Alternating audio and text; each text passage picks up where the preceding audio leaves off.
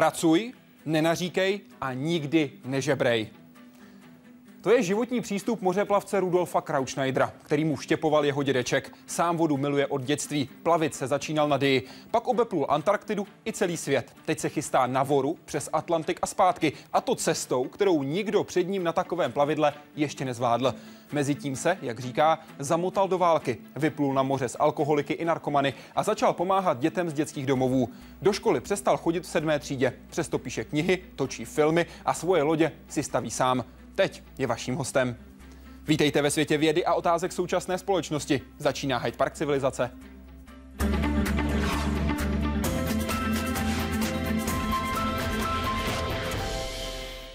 Pane Kraučnejdere, vítejte. Hezký večer. Dobrý večer. Jak se máte? Já jako všichni lidi výborně, akorát ti, co naříkají, neví, že se mají výborně.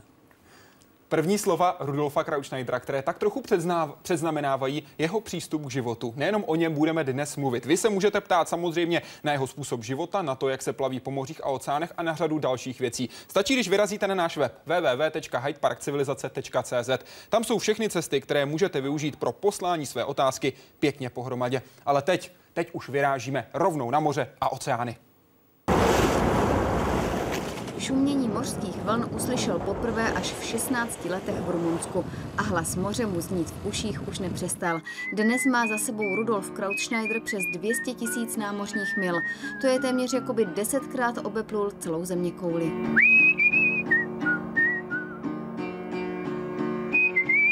Nejmodernější technické vymoženosti na rudových lodích nenajdete. Dlouhá léta dokonce používal sextant z bakelitu, který si vystřílel ve Skotsku na střelnici. Měl chybu 40 mil.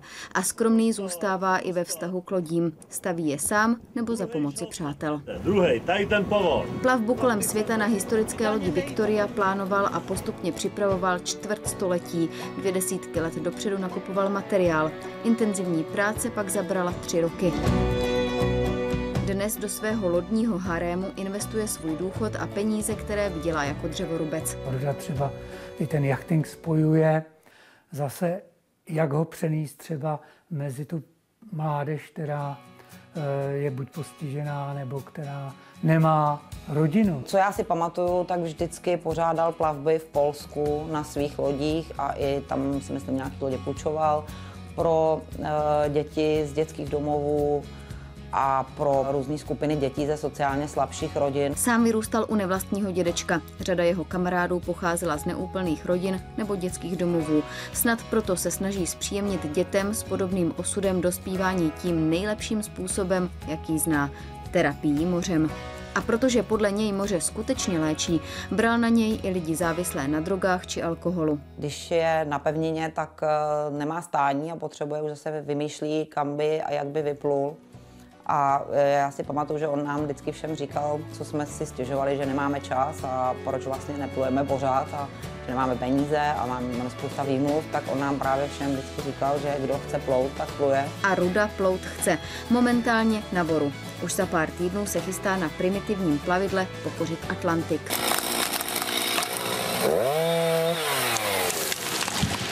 Chce plout uh, tou nejjednodušší pasátovou trasou do Ameriky.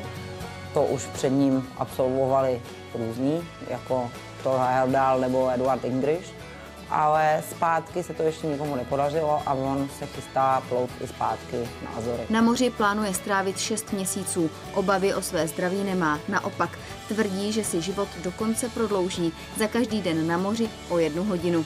Podle jeho teorie by mu tak měla chystaná plavba na voru přidat 8 dní života k dobru.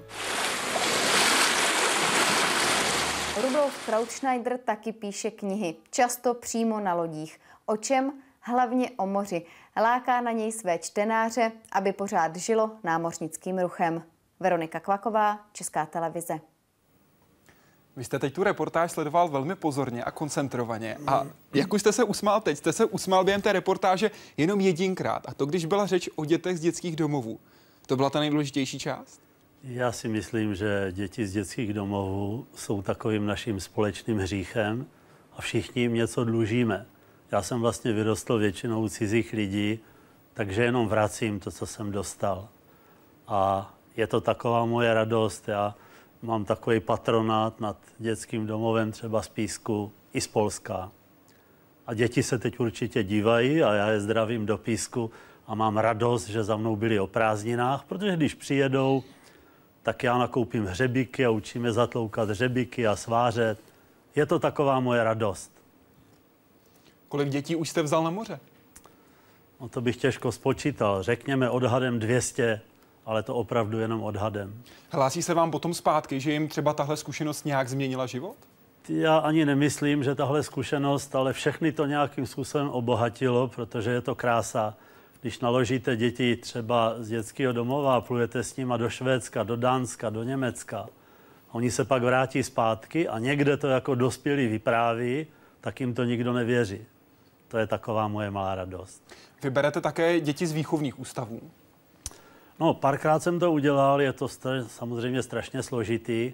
Největší problém není s těma dětima, nebo z mladíky, eh, z výchovných ústavů, ale s těmi vychovateli, že jo? protože ti žijou nějakým stereotypem a já se snažím ten stereotyp na moři změnit.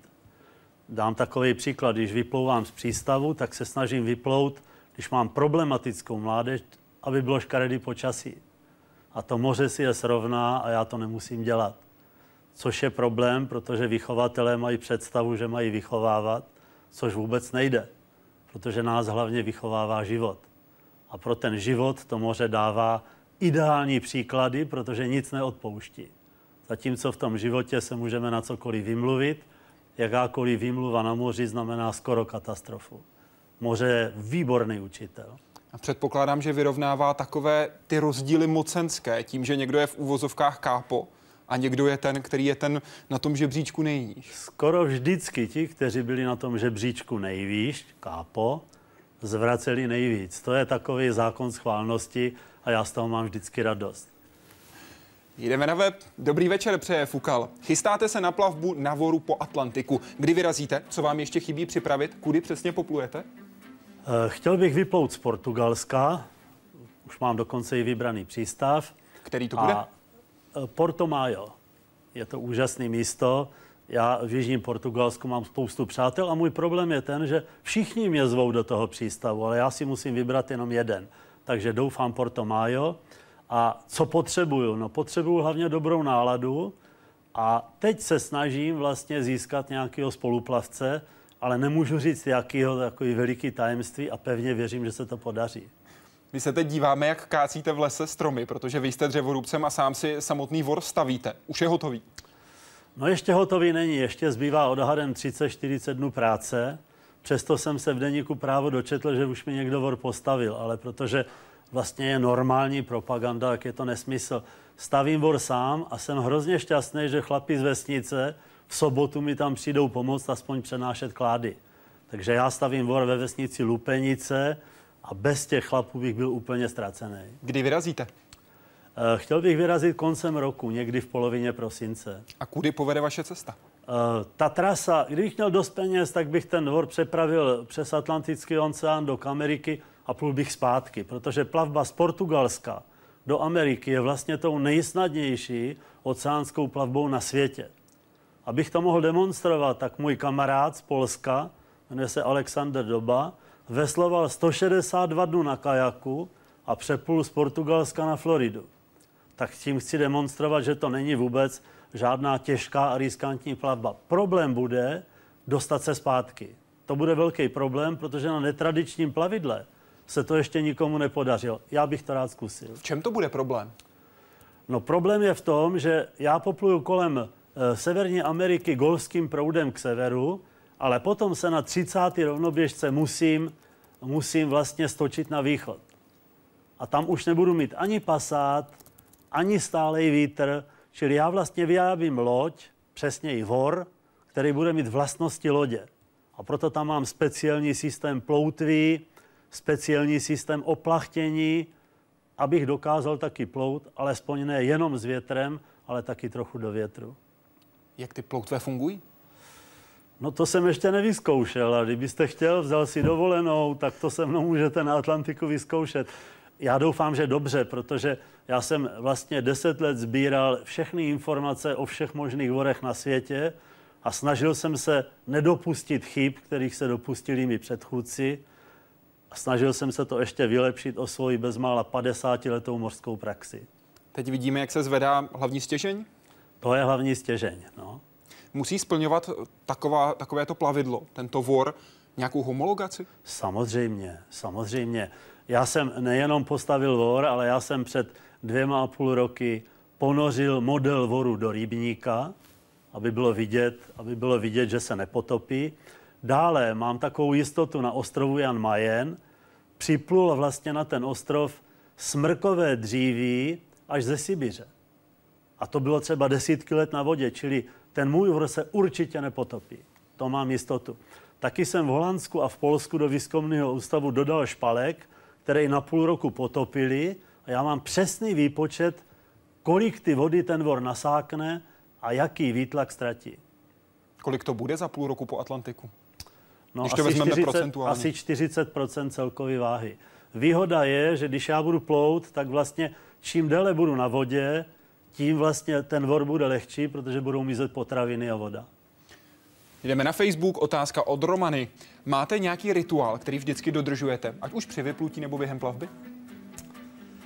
Nemyslím, ne, ne, ne. Klasický rituál nemám. Námořníci mají samozřejmě velký rituál v tom, že když někdo zakleje, tak musí zaťukat na nemalovaný dřevo. Tak to se samozřejmě dodržuje. Je to trochu legrace. Největší problém vůbec, co bych nazval i rituálem, je to, že se člověk musí rozloučit se svými blízkými a s přáteli. To je těžký rituál, ale jakmile já vypluju někde na moře, už se těším na to, že třeba za tři, za čtyři roky někde přistanu a opět se s nima setkám. Jste stavitelem lodí, píše Pavla Notová. Jaká musí být skutečně dobrá loď? Jak musí být postavená a co musí mít na palubě? Měla by být ocelová, nebo by mohla být klidně z laminátu, ale musela by být udělaná tak, aby to nebyla sériová výroba. To je úplně první předpoklad. Pak by se měla stavět s obrovskou zkušeností, s velikou láskou a ze stavbou by se nemělo spěchat. Jinak si myslím, že na palubě má být klasicky vybavení a žádná technika. Všechno se má ovládat ručně, protože jenom ruce člověka a jenom lana jsou vlastně nezničitelné. Jeden z diváků se ptal, zdali vám někdy chyběla nějaká technologie. No, technologie, podívejte, všechno se strašným způsobem vyvíjí. Já teď neříkám, že k lepšímu, ale vyvíjí. To znamená, že dříve jsem lodě zinkoval. Celý povrch jsem opískoval, ozinkoval, ocelový lodě. Dneska už jsou lepší epoxidové barvy, takže lodě nezinkuju a natírám je epoxidovou barvou. Pořád na nich máte kamna? Pořád na nich mám kamna, dokonce i na ten vor si udělám kamna, protože bez kamen na dřevo prostě v lodi není ta správná atmosféra. Byla dobrá atmosféra na Polárce? Nejlepší, jakou si můžu vymyslet, protože když jsem připravoval plavbu na Polárce, tak samozřejmě jsem nesehnal žádného jachtaře, ani slavného cestovatele, ale de facto dva zemědělce, traktoristu, opraváře zemědělských strojů, Julia Ečího, Vojty Dlouhýho, a to byli nejlepší mořeplavci, co jsem já za můj život měl. Kolikrát jste se na Polárce, když jste plul hodně, hodně daleko na sever, dostal do té situace, kdy jste měl kýl nahoru? Ne, Polárka kýlem nahoru nikdy nebyla. Polka se jednou obrátila e, po skončení Falklandské války, první fáze, kdy mě vlastně vypověděli z internace e, Argentinci na moře a foukalo 10-11 Bofortu. Tam jsem se převrátil, ale Polárka jako taková i při větru síly hurikánu se jenom několikrát položila stěžněm do vody. Podle mě to byla nejbezpečnější loď vůbec na země kouli. Jdeme se podívat na vaši další loď. Obeplul jste svět na lodi Victoria, replice slavné lodi. Proč jste si vybral právě tohle historické plavidlo? Čím vás tahle plachetnice tak zaujala? Ano, abych uvedl věc na správnou míru, tak já jsem jenom stavil Viktorii, plul jsem z Viktorii bez motoru z Evropy do Afriky a do Ameriky a pak jsem ji předal člověku jménem Jindřich Kuchejda. Pro mě to byl největší námořní objev, který dál pokračoval v plavbě a já jsem se vrátil do Evropy a plul jsem na dva roky do Grónska. Protože pro mě plavby na sever a na jih jsou tím nejdůležitějším. A plavby v pasátech, taky tomu angličané říkají babské plavby, mě tak moc nezajímají. Vy je popisujete tak, že si stačí sednout a hrát mariáž tak pokud bychom si sedli na kanálských ostrovech do jakýhokoliv plavidla, což x lidí dokázalo, a hráli bychom dva a půl měsíce karty, tak skončíme samozřejmě v Americe. Na polárce jste obeplul Antarktidu. Byl to pro vás ten nejtěžší zážitek? Eh, byla to nejtěžší plavba, byla to nejtěžší plavba, ale jak jsem řekl, dva zemědělci byli vlastně úžasní kolegové, já bych asi lepší ani nenašel. My jsme tam navíc ještě měli takovou hierarchii, protože já jsem vyšel ze sedmé třídy, Julek ze šesté a Vojta z osmý, tak Vojta byl vlastně intelektuál, já jsem byl taková ta střední klasa, middle class a dělnická třída byl Julek. Čili tam byl takový průřez i naším státem. Bylo to ještě pro vás složitější, než v okamžiku, kdy jste se na Falklandách, jak jste to popsal, připletl do války? No tam jsem neměl na nic vliv, tam mě napřed zavřeli, pak mě chtěli otevřít a pak v době, kdy byl hrozně špatný počasí, mě donutili vyplout vlastně do bouře, ale já jsem to nemohl nějak ovlivnit a byl jsem rád, že jsem to přežil. Co se tehdy stalo, když jste plul na Antarktidu? Tak já jsem přistal na Falklandských ostrovech a samozřejmě jsem byl v tu dobu ještě tak hloupý, že jsem věřil tomu, co mass media říkají, že by to aspoň z 50% mohla být pravda. A tehdy byl ministrem národní obrany v Anglii Lord Carrington a on říkal, že žádná válka nebude, protože má k dispozici inteligentní servis. A já jsem mu uvěřil a vyplul jsem a za dva dny jsem potkal obrovskou argentinskou flotilu, která vlastně plula přepadnout Falklandy. Já jsem pochopil, že válka bude. A pak jsem tam měl kamarády, tak jsem se otočil a plul jsem zpátky vlastně do válečné zóny. Co dělali tehdy ovčáci? No ovčáci rozbili alkohol, protože ví, že voják je zlej, ale ožralý voják je úplně nejhorší. Takže rozbili prostě alkohol a z města Stanley se všichni přestěhovali na farmy. Já s nima. Na vás ale vojáci nestříleli, když jste začal fotit. No tak ono je to vždycky takhle, že jo. Cestovatel uh, by měl běžet takový krysý běh a vyprávět, polepovat sloupy po republice svojí reklamou a vyprávět, kolik nebezpečí přežil. Podívejte, já pluju po moři 46 roku a pořád jsem živej. Nikdy žádný Čech na moři nezahynul. Dokonce šachy jsou nebezpečnější než moře plavba. Páč občas, když někdo prohrává tomu druhému figurkou, vyrazí oko. Takže já nejsem představitelem nějakého riskantního sportu. To je první věc. A druhá, eh, já prostě jsem na těch Falklandech se zapletl do něčeho, na co jsem neměl žádný vliv, ale například jsem nepověsil argentínskou vlajku na lodi, eh, nechoval jsem se, jak jsem měl, protože já prostě nesnáším agresi, nesnáším armády, takže jsem se choval trošku divně a myslím si, že ze strany Argentiny, tehdy to byl fašistický režim, ta reakce byla naprosto adekvátní. Jdeme na moře. John Gee se totiž ptá na to, co četl. Kdykoliv totiž četl dobrodružnou literaturu a došlo na nemoci námořníků, mluvilo se o kurdějích. Věda říká, že jsou důsledkem nedostatku vitamínu C ve stravě. Vy říkáte, že vitamíny nejsou. Co kurděje? Jsou, nejsou, jsou-li, jak na ně? Přeji dobrý vítr. Ano, v dnešní době existují takové prášky, o kterých se říká, že jsou v nich vitaminy, takže kurděje prakticky už neexistují. První člověk, který úspěšně válčil z Čechu s Kurdějem a byl Julius Payer z Teplic, loď rakousko-uherské výpravy, která se dostala do ledu a v severním Atlantiku strávila dva roky v ledu. Nikdo neměl kurdě, protože si sebou brali kyselý zelí. A já si taky na loď beru kyselý zelí. A v něm vitamíny nejsou? Já myslím, že je tam něco, co zabrání kurdějím. Přesto jsme při plavbě Indickým oceánem do Pacifiku měli problém, protože jeden z mých dvou kolegů skutečně kurdějema trpěl a vyklali se mu zuby. Ale já jsem nikdy v životě nejedl žádný ovoce ani zeleninu a nikdy jsem ten problém neměl. Tak já nevím, jestli jsem ten správný důkaz. Pojďme se podívat na to, jak se živí osamocený mořeplavec na oceánech. Rybaří mořeplavec, jak podstatnou část jídelníčku na dlouhých plavbách případně tvoří dary moře? Eh, no, v dřívějších dobách bych řekl polovinu, polovinu stravy jsem jako bral z moře, protože jsem se i potápil, střílel jsem ryby, vozil jsem sítě a tak dále, nechoval jsem se fér. Dneska už je to tak, že se snažím nezabíjet velké ryby pro potravu, protože si myslím, že za posledních 40 let je možná 20% ryb v oceánu. A já mám dneska už výčitky svědomí, protože vozím sebou luštěniny a rýži a nevím co všechno. Takže vlastně vůbec není potřeba zabíjet ryby. Stačí vám to potom? Jak se zbalíte na půl roku? To není žádný problém. Já, když jsem vyplouval dvouma traktoristama na plavbu kolem světa na Polárce, měli jsme potraviny na tři roky. Ale protože jsme navštívili opuštěné polární stanice, třeba v Antarktidě, no tak tam potravin bylo tolik, že jsme, tam bychom mohli žít ještě 10 let prostě. V dnešní době, kdy celá řada televizních stanic pořád propaguje nějaké jídlo, žijeme přece v době, kdy dneska jsme ohroženi otylosti a vůbec ne, nedostatkem stravy. A na moři nikomu nic nehrozí, protože i ta moje plavba, i kdyby trvala půl roku, je zajištěná dostatečně třeba jenom luštěninama. Nejsou problémy na moři. Problémy jsou na pevnině. A co alkohol patří na moře? Víte, celá řada lidí vidí ve filmech, zvlášť špatných filmech, že námořníci drhnou palubu a chlastají. Tak za prvé, paluba se nedrhne, ale namáčí se vodou, aby netekla stejně jako bečka. Bečka, když je mokrá, neteče. A alkohol se na lodích používal, aby bylo možné dezinfikovat schnilou stravu nebo špatnou vodu. Ale ožralý námořník nemá žádnou šanci vylézt na stěžeň a pracovat v plachtách. Na lodích se nikdy nechlastalo.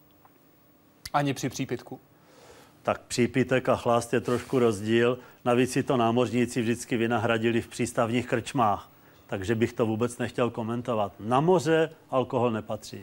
A co pokud potřebujete proplout kolem celníků? Celníci jsou trošku problém, ale na ně existuje nějaký systém. Například přistanete v Austrálii, tak připravíte v kuchyni malý pitlík máku a to když najdou, tak mají tak obrovskou radost, že konečně našli něco, co v tom protokole bude vypadat jako jejich úspěch, že jim to plně stačí. A sedí například na polštářích, tam se nesmí přivést nic živočišného. Já jsem z Antarktidy odvezl 2 miliony peříček tučňáků, abych je mohl dávat do knížek. A ti celníci si na to sedli. Ani je nenapadlo, že v těch polštářích je něco, co se v Austrálii nesmí provést. Mě zaujalo to, co jste řekl pro českou televizi v červnu roku 2010. Cituji, mám kamarády, kteří, aby neměli problém s celníky, mají jednu nádrž na naftu z nerezu čistou a je tam třeba 300 litrů kořálky. Přesně tak to je, ale to jsou zase lidi, kteří nemůžou bez chlastu vydržet. Já neříkám úmyslně bez alkoholu, říkám bez chlastu. Já bych ještě chtěl říct takový návod. Občas se mě někdo ptá, kde na to beru. Je to vždycky složitý prostě vydělat dost peněz na moře, ale když člověk přestane průměrný chlastat a kouřit každých 10 let, má peníze na to, aby plul kolem světa. Každý. To stojí plavba kolem světa? Já bych řekl, že se to dá pořídit ze starší lodi za 200, za 300 tisíc. A za tu dobu, když by ta plavba trvala tři roky, by člověk doma utratil stejné peníze. Vemte si jenom, že když plujete v pasátech, tak ušetříte za tři roky možná třeba 100 tisíc, když nebudete topit. Jenom za topení, protože jste na moři, jste v teple a nemusíte doma topit od rána do večera v zimě. Zase bych chátral ten dům, kdybych vůbec netopil. Můžete vypustit vodu, můžete si někoho najít a nejlepší recept na dům je prodat ho a za života si ty peníze ještě užít. Jdeme na web. Jak si vybíráte posádky na své lodě? S čím musí člen vaší posádky počítat jako se samozřejmostí a na co musí rozhodně zapomenout? Už se vám někdy vzbouřila posádka? Ne, taková situace nenastala. Podívejte, každá moje plavba, já když vymyslím nějakou plavbu, tak na tom roky pracuju. Například, když jsem stavěl polárku, tak jsem si posádku perfektně vybral. Vojtu a Julka. Když jsem stavěl polku, tak jsem věděl, že na ní budu plout sám a asi mi věříte, já sám jsem se proti sobě nikdy nezbouřil. Jo? Když jsem stavěl Viktorku, tak jsem sehnal v podstatě, tam přešlo možná 200 lidí při té stavbě lodě a myslím si, že můj výběr posádky, která plula nakonec zbytek plavby kolem světa, byl dokonalý. Všechno se podařilo. Já vlastně neznám žádný neúspěch. Všechno, co jsem si na moři vymyslel, se povedlo. Říkáte, sám jsem se ze sebe nezbláznil. Ani vám někdo nechyběl? Nezbláznil jste ne, se z té ne, samoty? Ne, ne, Podívejte, já jsem stál 17 dnů bez větří, protože jsem stejně neměl na lodích 30 let motor, takže stejně jsem nemohl plout, když nebyl vítr. A stál jsem v takzvaném pásmu tiše, to znamená blízko rovníku, když se tomu říká koňský šířky. A já jsem tam napsal dvě knížky. Já jsem tam prostě 17 dnů stál bez větří a když začal foukat vítr, já jsem byl naštvaný protože jsem ještě neměl konec ty knížky. Psal jsem legendu dobyvatelů. Všichni říkají, že to moje nejlepší knížka. Jdeme na web. Zajímalo by mě, píše R, jakým způsobem se financují podobné cesty. Zda je to otázka sponzorů nebo se cesta hradí z vlastních financí. Případně zda se financuje z publikování fotografií či příběhů, které po cestě nazbíráte. Ten postoj ke sponzorům, to nám chybí doplnit z této otázky. No, je to prostě těžký. Podívejte, já jsem dostával desítky let možnost možnost získat peníze od sponzorů. Ale já jsem takový docela vyvíravý. Za bývalého režimu jsem nechtěl být mistr sportu, nechtěl jsem být reprezentant. Já jsem prostě neovladatelná individualita a já bych klidně souhlasil se sponzorem, kdybych mohl propagovat něco slušného. Ale nebudu propagovat chlast a cigarety například. To jsou totiž nejčastější sponzoři, kteří mě neustále oslovují. A na to já nepůjdu. Další věc, podívejte, eh, plavby moje po moři jsou závislí taky na tom, že já mám spoustu přátel a jako každý člověk žiju v nějakém společenství. Já uvádím teď příklad. Já si obleču na fotografování, nežiju ze sponzoru a nemám sponzory, abych to jasně řekl. Já si obleču šaty jednoho mého kamaráda, který konkuruje azijským firmám a v Litomyšli šije 60 číček prostě sportovní oděvy a jsou schopni konkurovat. A já jsem šťastný, že na všech fotografiích budu mít jejich šaty na sobě. Ale to neznamená, že jsou to moji sponzoři. Prostě obdivuju celou řadu lidí, eh, obrovské množství lidí. Já, já, vyrůst, já, rostu, já žiju na vesnici a jsem obklopený slušnýma, poctivýma, pracovitýma lidma. To je, to je zázrak doslova. Já jsem dnes a denně nadšený z lidí a nechápu, jak můžou mít lidi špatnou náladu. Já jsem si po roce 89 myslel, že to bude v Čechách hrozný. A jenom občas je to špatný. Takže já jsem vlastně strašný optimista. Všechno, co si lidi vysnili, se podařilo. Úplně všechno. Právě na to, jak hodnotíte to, co se děje v té dnešní společnosti, se naši diváci ptali. A vy sám v rozhovorech mimo jiné pro Mladou frontu jste řekl, že jde jenom o to najít si ty správné lidi. Jak no, se samozřejmě. hledají? O to vám nechce řeknu. Já třeba žiju ve vesnici Lupenice, kde jsou pracovití lidi, Čižimští, Horákovi, eh, Čížovi z Český Třebovi, Dolečkovi, to jsou tak krásní lidi. Já je znám desítky let a všichni se živí poctivou prací. Oni jsou vlastně solí země. Nejsou to ani celebrity, ani politici, ani já. Prostě tohle to je jádro, fundament, základ tohoto státu. Já je nesmírně obdivu. Já jsem měl veliký štěstí, že mě ovlivnili dva lidé, Václav Král, profesor na ČVUT a krásný člověk renesančního vzdělání.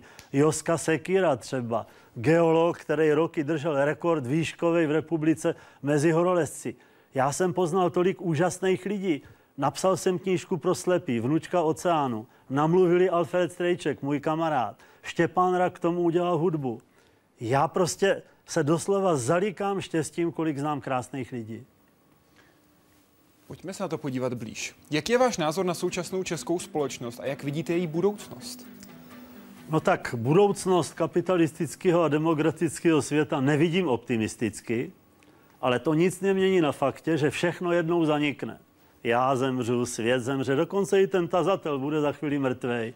Takže bych Přejme nebyl mu pesimista. ještě hodně šťastných let. Já mu to přeju, ale nebyl bych takový pesimista. Podívejte, fakt jsem si myslel, že to bude hrozný, jenom občas je to špatný. Já bych jenom rád, aby když někoho volíme jako třeba politika, aby jsme volili ne politika, ale aby to byl hospodář. Já bych rád zaměnil slovo politik za slovo hospodář.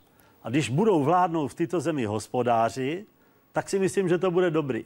A nemyslím hospodář od slova hospoda.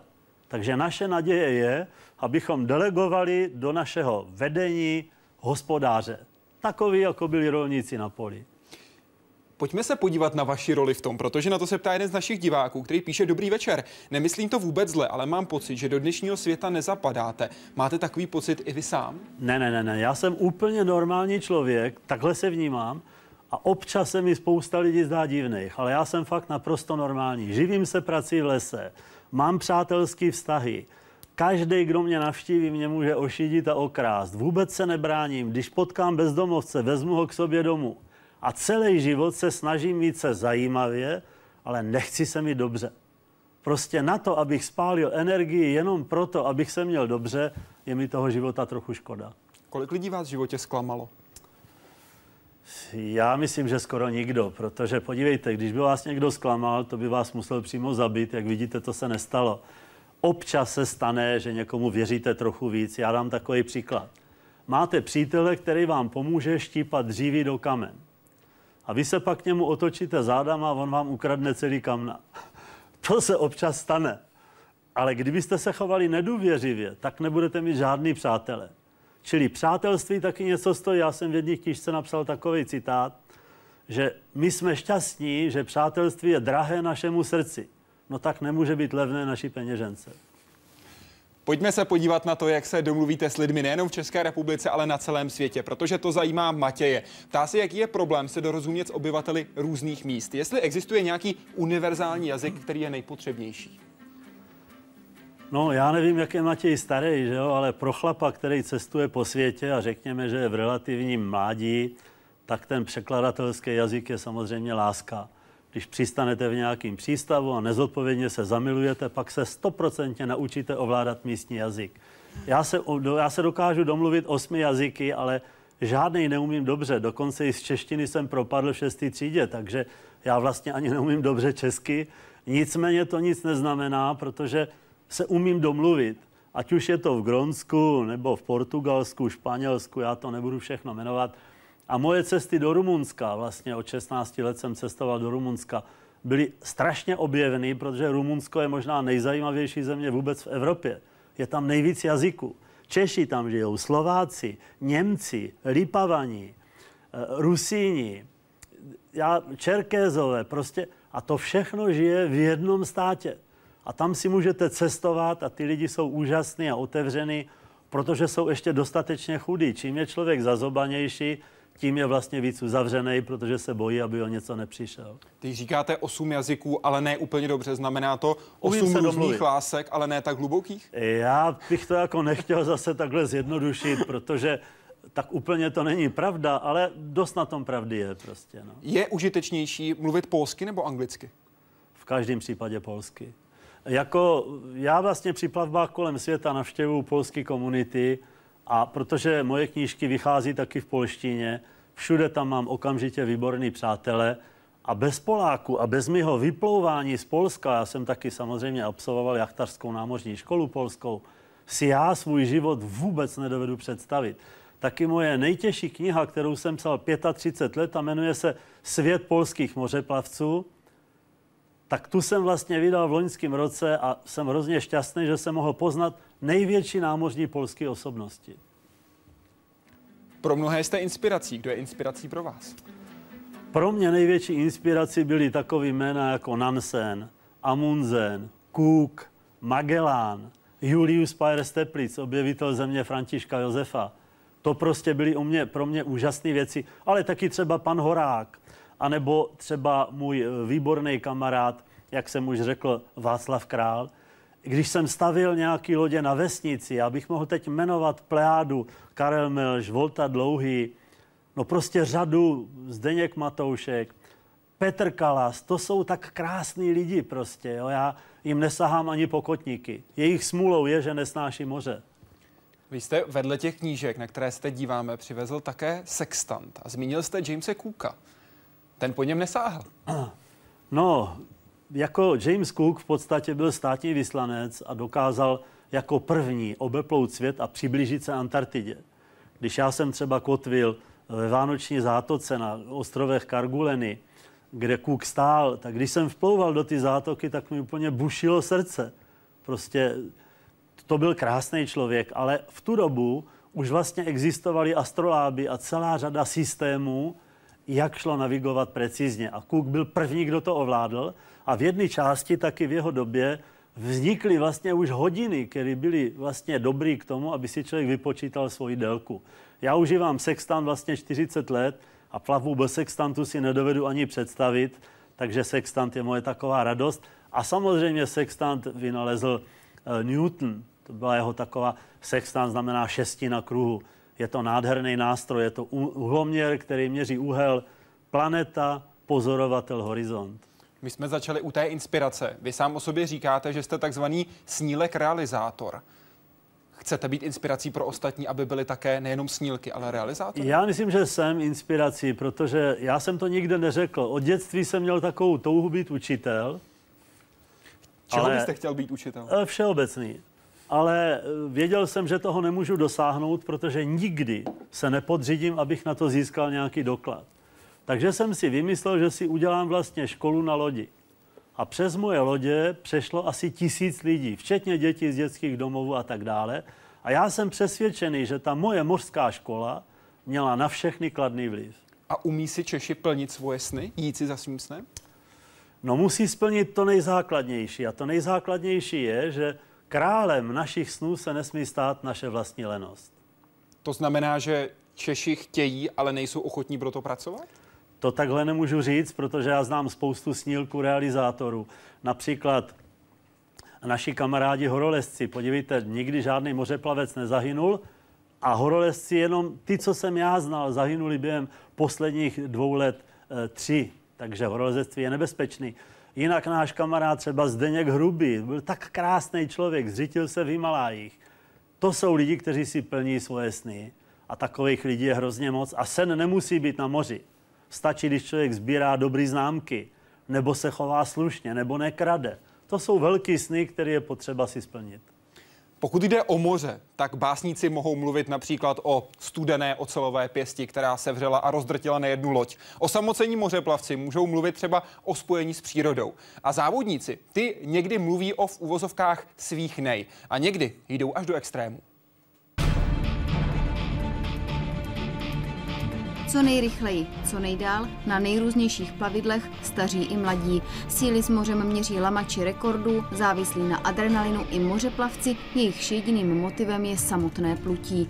Vůbec nejmladším člověkem, který sám obeplul země kouli, je nizozemka Laura Dekerová.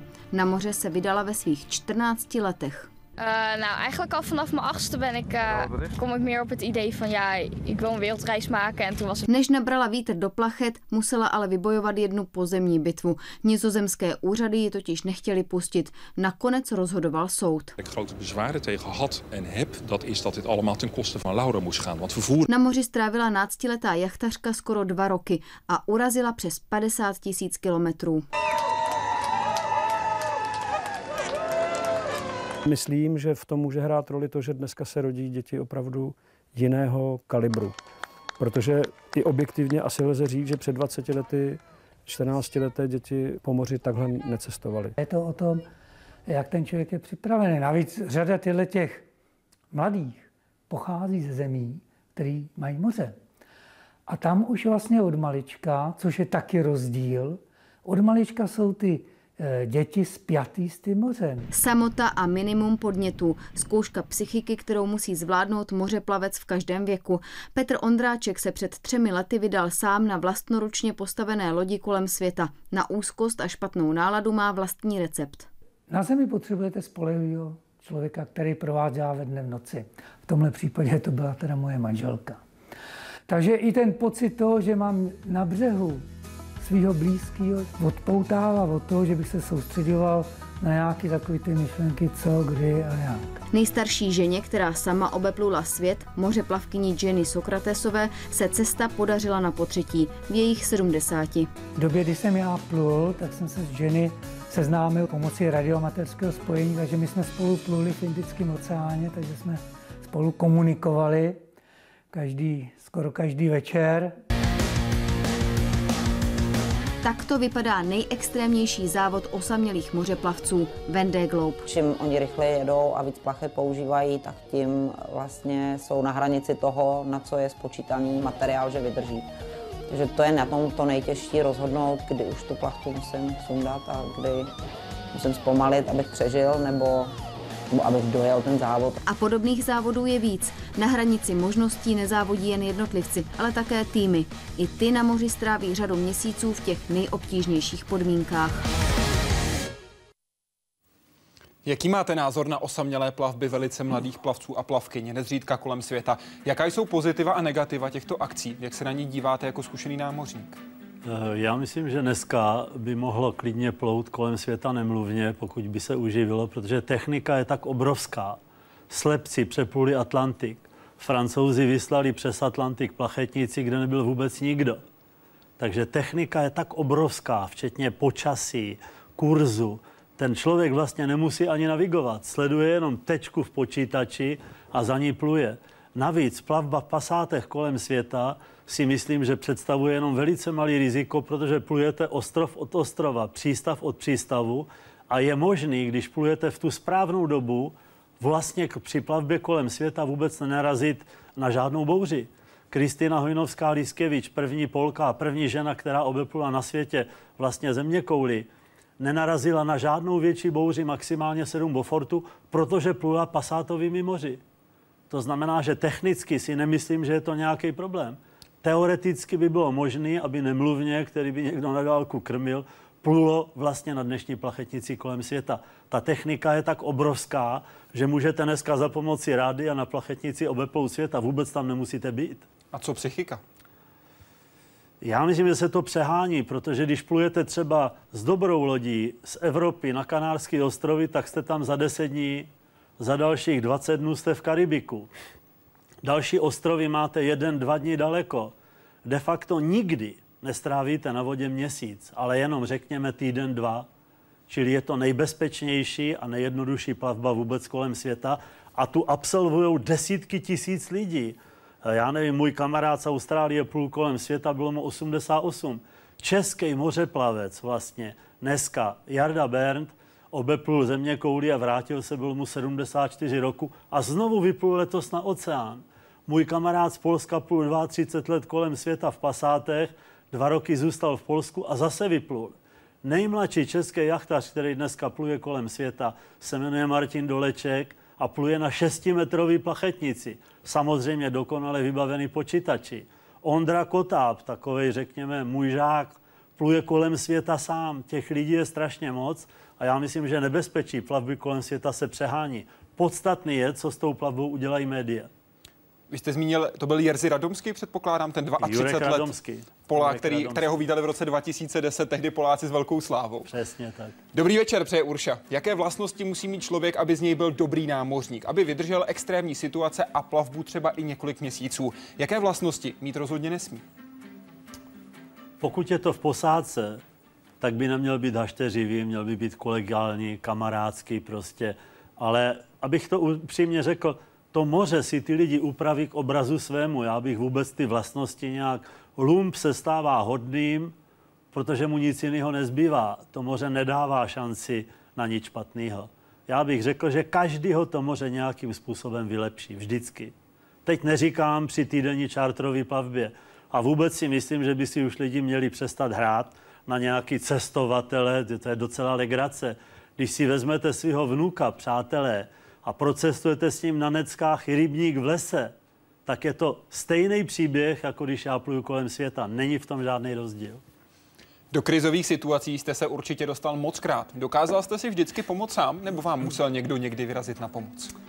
No, já jsem umyslně z mnoha příčin, umyslně jsem si nikdy nebral žádný takzvaný emergency systémy záchrany, protože se mi zdálo, když si způsobím nějaký problém, že je to vlastně moje věc, že jsem se tam dostal. Z toho důvodu jsem ani nesouhlasil, aby mi kolegové v Gronsku chodili na procházku při plavbě do Gronska, chodili na procházku s puškou, protože se mi nezdá v pořádku. Já, pitomý cestovatel, přijedu do Gronska, chodím v místě, kde ten lední medvěd bydlí a já ho potkám a mám ho zastřelit. To se mi nezdálo normální.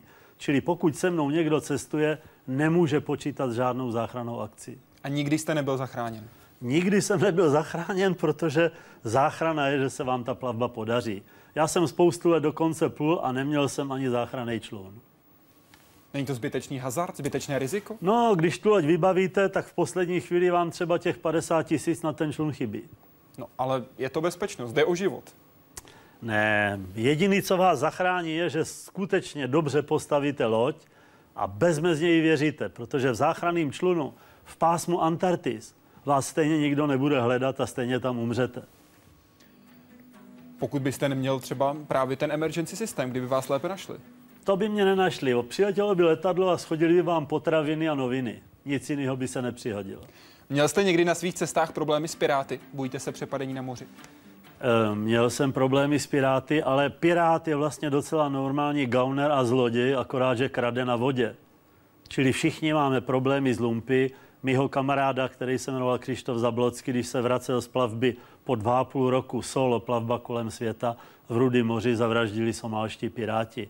Je to problém. Já užívám takový finty. Za prvé, moje loď vždycky vypadá škaredě a vypadá jako traktor. A taky je to takový buldozer na moře. Čili já nemám snobskou laminátovou loď, kterou by někdo chtěl okrást.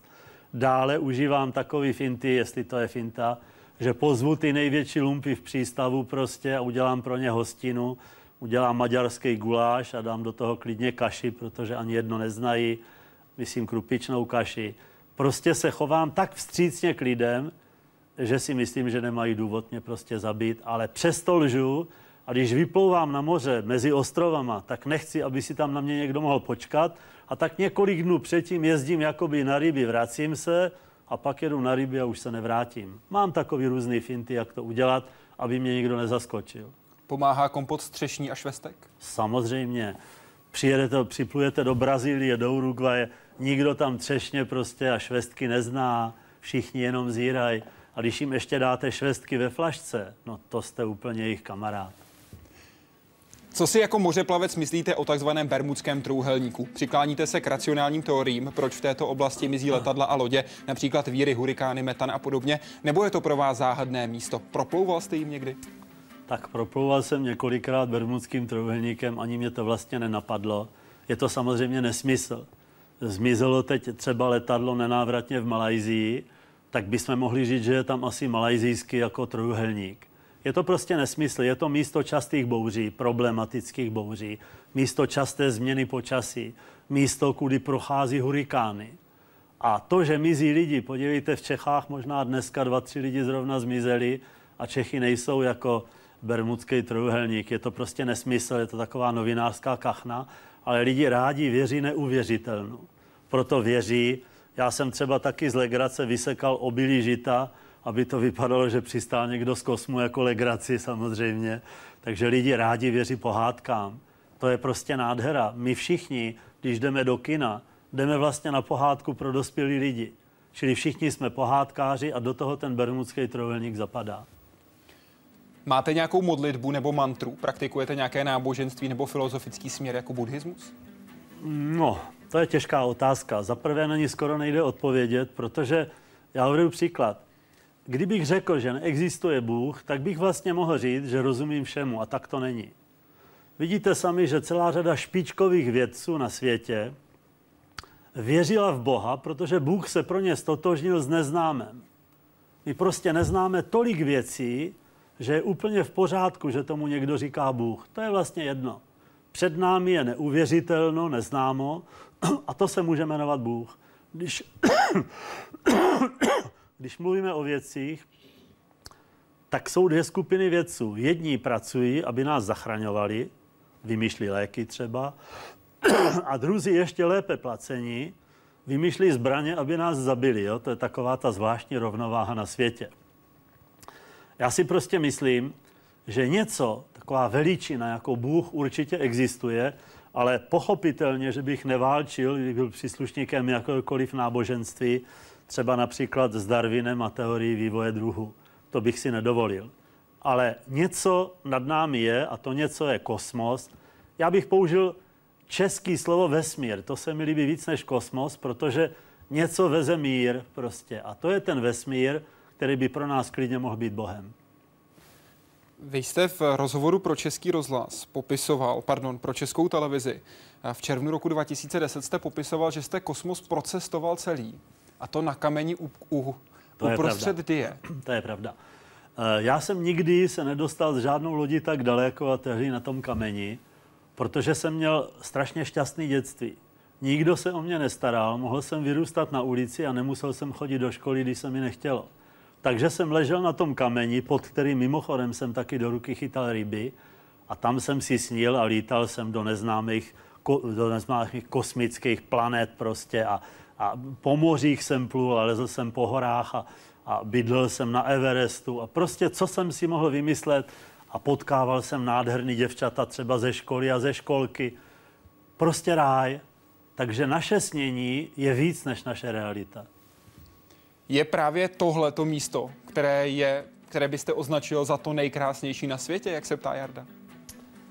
Uh, víte, pro mě je krásný místo každý. Já si všude umím najít přátele, dokonce i v době Falklandské války. Uh, já si všude umím najít radost. Kdyby se, nedej bože, stalo, že bych skončil ve vězení, já mám v hlavě tolik práce, že to do smrti stejně nedokážu stihnout. Takže všechny místa jsou pro mě nádherný. Omluvte prosím možná netaktní dotaz, nemohu si ale pomoci. Přeje si mořeplavec tělem i duší umřít na moři. Je to pro něj pak spíše v úvozovkách štěstí, že zemře na místě, které miluje, nebo spíše neštěstí, protože ho to, to milované místo v úvozovkách zradil? No, strašně špatně se mi na tom odpovídá. Já bych hrozně rád, abych neumřel v posteli. Pokud by se náhodou přihodilo, že bych umřel na moři, tak si myslím, že by to bylo v pořádku, abych naplnil český pořekadlo, čím člověk zachází, tím taky schází. Takže smrt na moři, a nemusí to být zrovna příští měsíc, ale smrt na moři by se mi zdála docela přirozená a myslím, že bych ji dovedl i přijmout. Když někdo žije 71 let, splní si všechny touhy, který má a ještě si vymýšlí další, tak by neměl na tom životě tak zoufale trvat. Jedna z tužeb, které jste měl, jsou takzvané suché plavby, které, o kterých četla Jana Jeffy, která píše a ptá se na to, jak to vypadalo na moři, co se dělo přímo na lodi a proč jste vlastně s těmito plavbami skončil. No, podívejte, my žijeme v reálném světě a všechno musíte podložit nějak finančně. Já jsem třeba vzal partu narkomanů z nemocnice vlastně, že jo, kteří byli po odvyku a jeden z nich dostal ve Švédsku ledvinovou koliku a vypadalo to, že skončí na operačním stole neměl pojistku a neměl žádný peníze. A když jsem s ním přišel do nemocnice ve Švédsku, tak to odhadli na 250 tisíc korun. A já jsem pochopil, že tudy cesta nevede, protože mi nikdo finančně s tím nepomohl. Takže to byl problém. Mimochodem jsem žádal od ministerstva zdravotnictví na to fond a býval bych ho i dostal, ale náš bývalý první muž ekonomie, to znamená Václav Klaus, tehdy vyjel po organizacích, které se zabývali vlastně řekněme, lidmi s návykovými látkami a prostě tu dotaci zrušili. Já jsem ty peníze nechtěl, ale bez toho, abych měl možnost čerpat z nějakého fondu, jsem musel ty plavby zrušit, pač jsem byl jediný, kdo nesl to riziko. Co se dělo na té plavbě? Jak jste s těmito lidmi pracoval? E, nebyl žádný problém. Za prvé, já mám vždycky krásnou knihovnu. Krásnou knihovnu, e, kde se může číst. Vždycky si povídáme. Já, když vyplouvám, tak nechám dva ty nejhorší typy, který si najdu na palubě a řeknu, kluci, já jsem unavený, kormidlujte, podívejte, tady je kompas, tamhle je ta hvězda, kormidlujte na tu hvězdu, já si teď musím jít lehnout a musím spát. A teď najednou slyším, jak oni říkají, no to je nějaký blázen, maminka mi doma nesvěří klíč od bytu a on mi dá loď a vlastní život k dispozici. Čili já mám nějaký způsoby, jak se s těma lidma zblížit. Můžu se k plavbě připojit? No ještě se to nestalo. Pár lidí mě navštívilo, ale myslím si, že si s tím jenom hráli. Když budu upřímný, tak já prostě do, to, do té plavby, eh, já do té plavby vložím možná půl milionu korun. Pokud by tenhle ten tazatel přišel a řekl, pane Krautschneider, já se s váma chci zúčastnit, polovičku si zaplatím, tak kdyby mě okouzlil, tak bych ho sebou vzal. Pokud by mě neokouzlil jako člověk, pak já jsem šťastný, na rozdíl od těch závodníků, co se snaží plout co nejrychleji, já jsem šťastný, že budu plout hrozně pomalu. Říká Rudolf Krautschneider, mořeplavec, který byl hostem Hyde Parku Civilizace. Děkuji za to, přeji hezký večer. Dobrou noc a nashledanou. A přidáváme rozhodně přání dobré plavby. A navíc na závěr dnešního dílu hned několik dobrých, možná bych mohl říct až skvělých zpráv, protože už teď, pokud vyrazíte na náš web www.hydeparkcivilizace.cz, můžete se ptát dalšího hosta, se kterým budeme natáčet už v pondělí. A to je nositel Nobelovy ceny za fyziku, muž, který se podílel na potvrzení teorie velkého třesku, tedy toho, jak vzniknul náš vesmír. Ptát se můžete profesora Roberta Woodrow Wilsona. Ten bude vaším hostem už teď v pondělí. Rozhovor musíme předtočit. Dejte se se prosím v češtině můžete už teď. A na další týden od úterka se budete moct ptát Hany Roháčové, primářky infekčního oddělení nemocnice na Bulovce. Ta bude mluvit zdaleka nejen o ebole. To jsou dvě dobré zprávy. Přidávám ale ještě třetí, která je zprávou skvělou, protože redakční tým Hyde Parku Civilizace je velmi malý, ale tento týden se rozrostl. Hlava celého pořadu, bez které by tady nikdo z nás v tuhle chvíli nebyl a Hyde Park Civilizace jako takový určitě také ne, má totiž syna. Takže my přejeme malému Jiříkovi jen to nejlepší do celého života. Celé rodině přejeme, aby se dobře dařilo, aby hlavně zdraví drželo a byli všichni spokojení a šťastní. A pro malého Jiříka máme jenom čtyři slova. Godspeed, Jiří Cihlář, Super Junior. A vám všem přeji krásný večer.